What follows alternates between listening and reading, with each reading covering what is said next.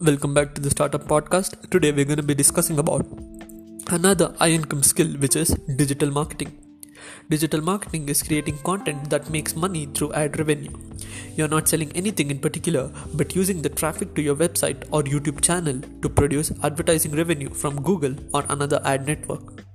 This is the current monetization method used on the website to continue and offer the information for free.